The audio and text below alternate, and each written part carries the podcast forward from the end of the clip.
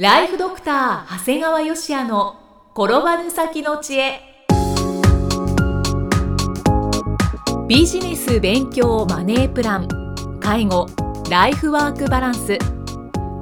この番組では認知症専門医であり経営者でもある長谷川芳也が人生を10倍豊かにする知恵をお届けします。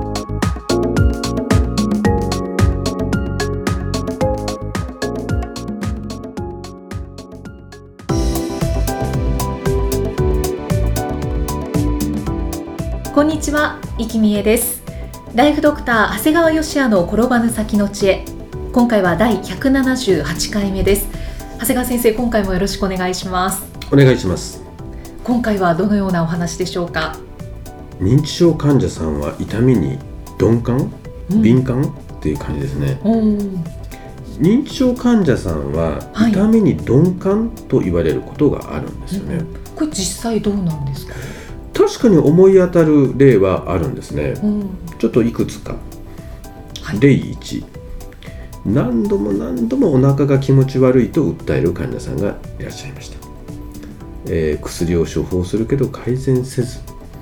でちょっと一回お腹の写真撮ろうよってことでお腹の普通の X 線写真を撮ったら偶然ちょっとこうずれちゃったんだね下の方に。お腹撮るつもりが、そしたら当然足が映るじゃないですか。はいはい、で足のあの付け根よく見るとそこの大腿骨頸部骨折があえー。ったという、骨折してたんですか、はい、もう誰が見ても分かるぐらいポキンと折れてまうした。わだから転んだということも全く本人は言わない。ーはいはい。あくまで気持ちが悪い。これひびじゃなくて完全に折れてるからむちゃくちゃこれは痛いんじゃないかと思われるぐらいのものだけど何度聞いてもやっぱり気持ちが悪い で歩いてるもん。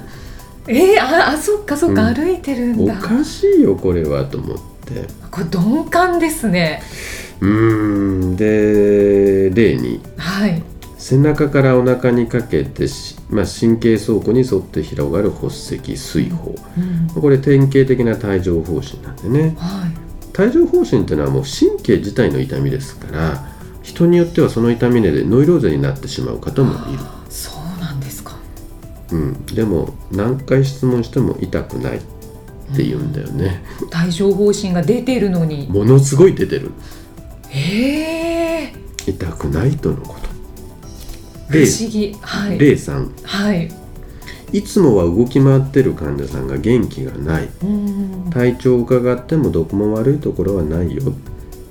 だから念のために採血をして心電図と胸の写真を撮った心電図では典型的な心筋梗塞。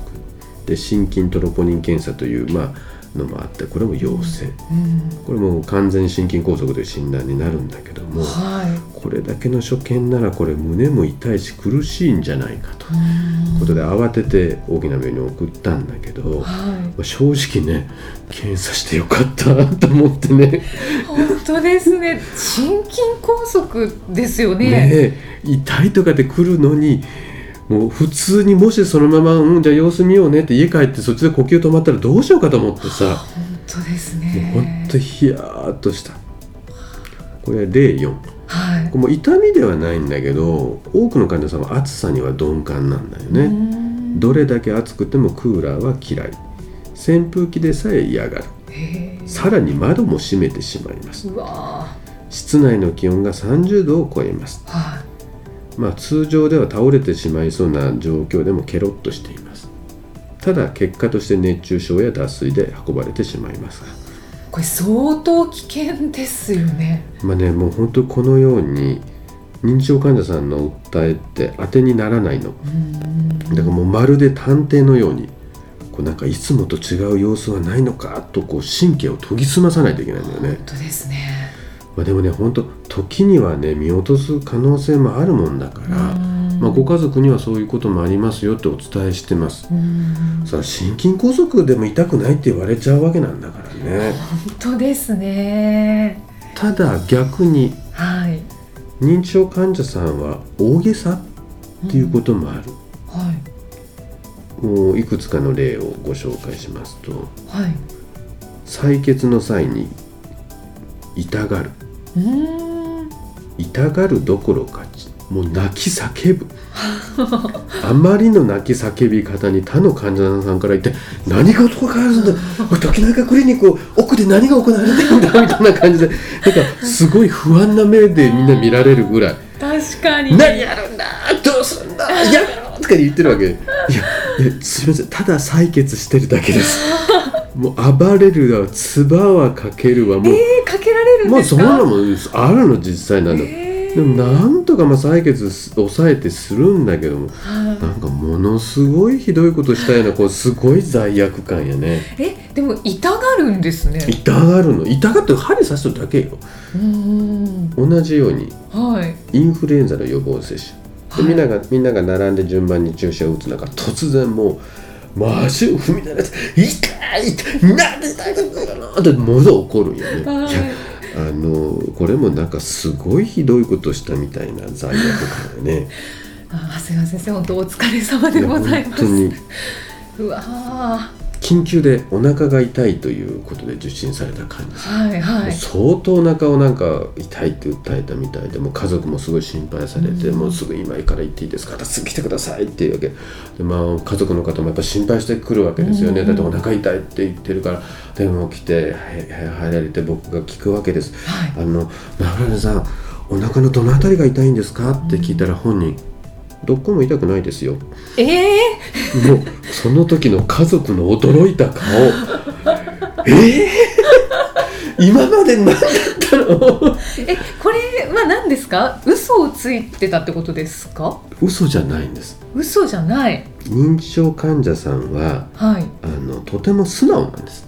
はい。だから痛ければ痛いと訴えられるんですが痛みが取れればもう痛くないんですだからある意味小児のような素直なんですね。はいはいはまあねで痛みではないんだけど寒さにはすごい敏感なんだよね。さっき暑さに鈍感っていうのがあったんだいけどはい。もう少しでも寒いと服を厚着します。もうさらに重ね着をして一体何枚着てるのみたいになります。へで動きづらくなって転倒するほどです。えすごいですね。もう湯たんぽで低温やけどする人も後を絶ちません。でそして5月。かなり暑くなってきてもなんと暖房。うわー。全てが過剰ですね。はい。このように認知症患者さんの訴えは当てにならない。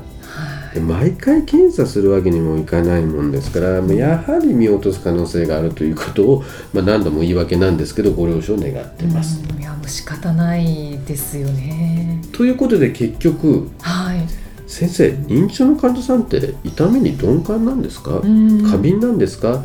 と質問をされました。確かに聞きたいです。なんかねその答えを考えていた時にその今ご紹介したように痛みにあの鈍感な患者さんと痛みに過敏な患者さんそれぞれの経験があったもんだからなんとなく答えに詰まっちゃったんだよね。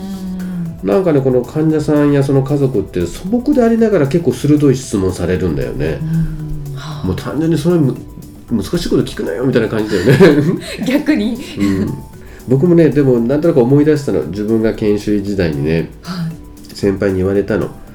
もう自分がいろいろ聞くわけですね先輩に。これどういうことですか？どういうことで聞くとねあまりにも質問するからついに言われたのね。長谷川先生世の中には分かることと分からないこと。そして分からないことの方が多いんだよって言われたの。なんか諭されたんですそう。ねだから僕も思わず認知症患者さんが痛みに鈍感か過敏かはねわからないんですよって言いたいところですが、はい。まあ、一応、まあ、専門医としての考え。はい。どうもね痛みに鈍感な方というのは痛みを感じるんだけどその痛みを保持する記憶まで障害されてるんだよね。でそれ痛いと思ってそれをさらに認識しようとしようとするところまで障害されている。だからどちらかというと認知症としても重度のの方が多い感じですね。はいはい。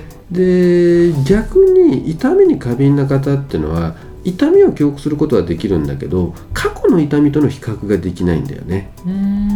だから要するにイキさんでもそうなんだけど例えばお腹が痛いって感じた時にどうやって判断してるかって過去の経験とと照らし合わせてるわけですよ。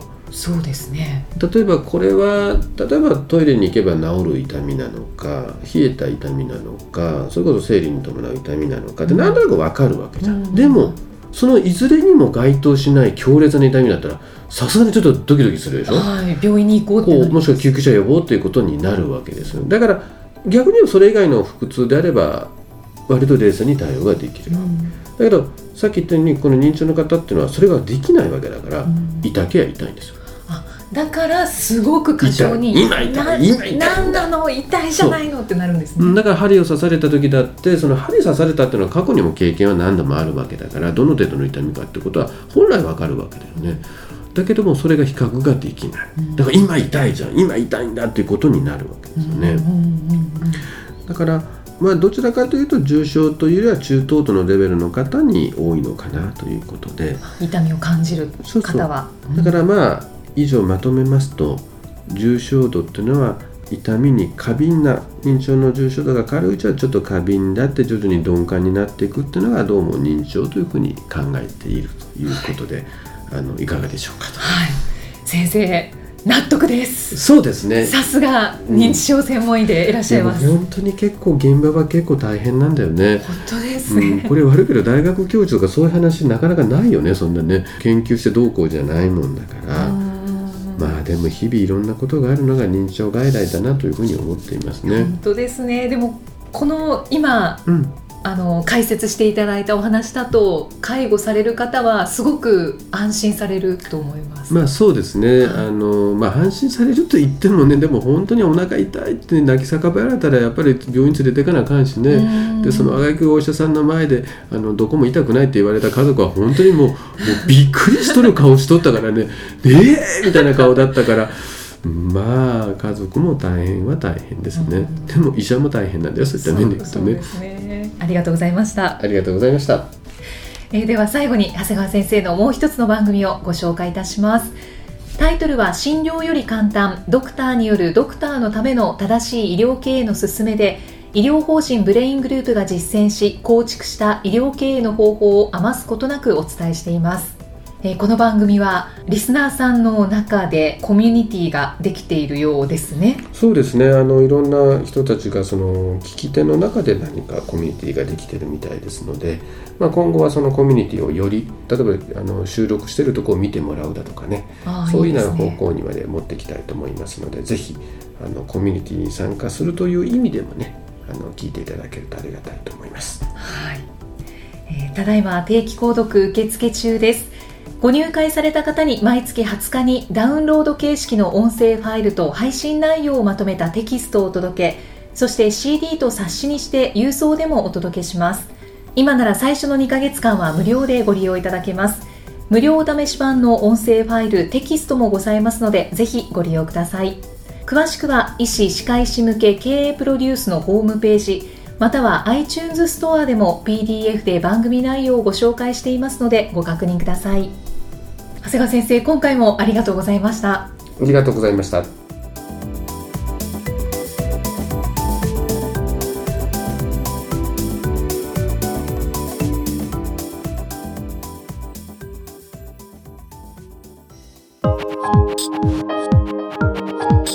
今日の放送はいかがでしたか？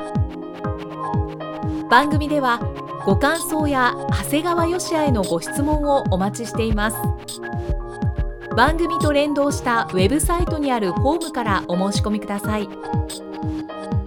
URL は http コロンスラッシュスラッシュ。Brain-gr.com スラッシュ podcast スラッシュ http コロンスラッシュスラッシュ。 brain -gr.com スラッシュポッドキャストスラッシュです。それではまたお耳にかかりましょう。この番組は提供ライフドクター長谷川芳也。プロデュースキクタス。ナレーションは生きみえによりお送りいたしました。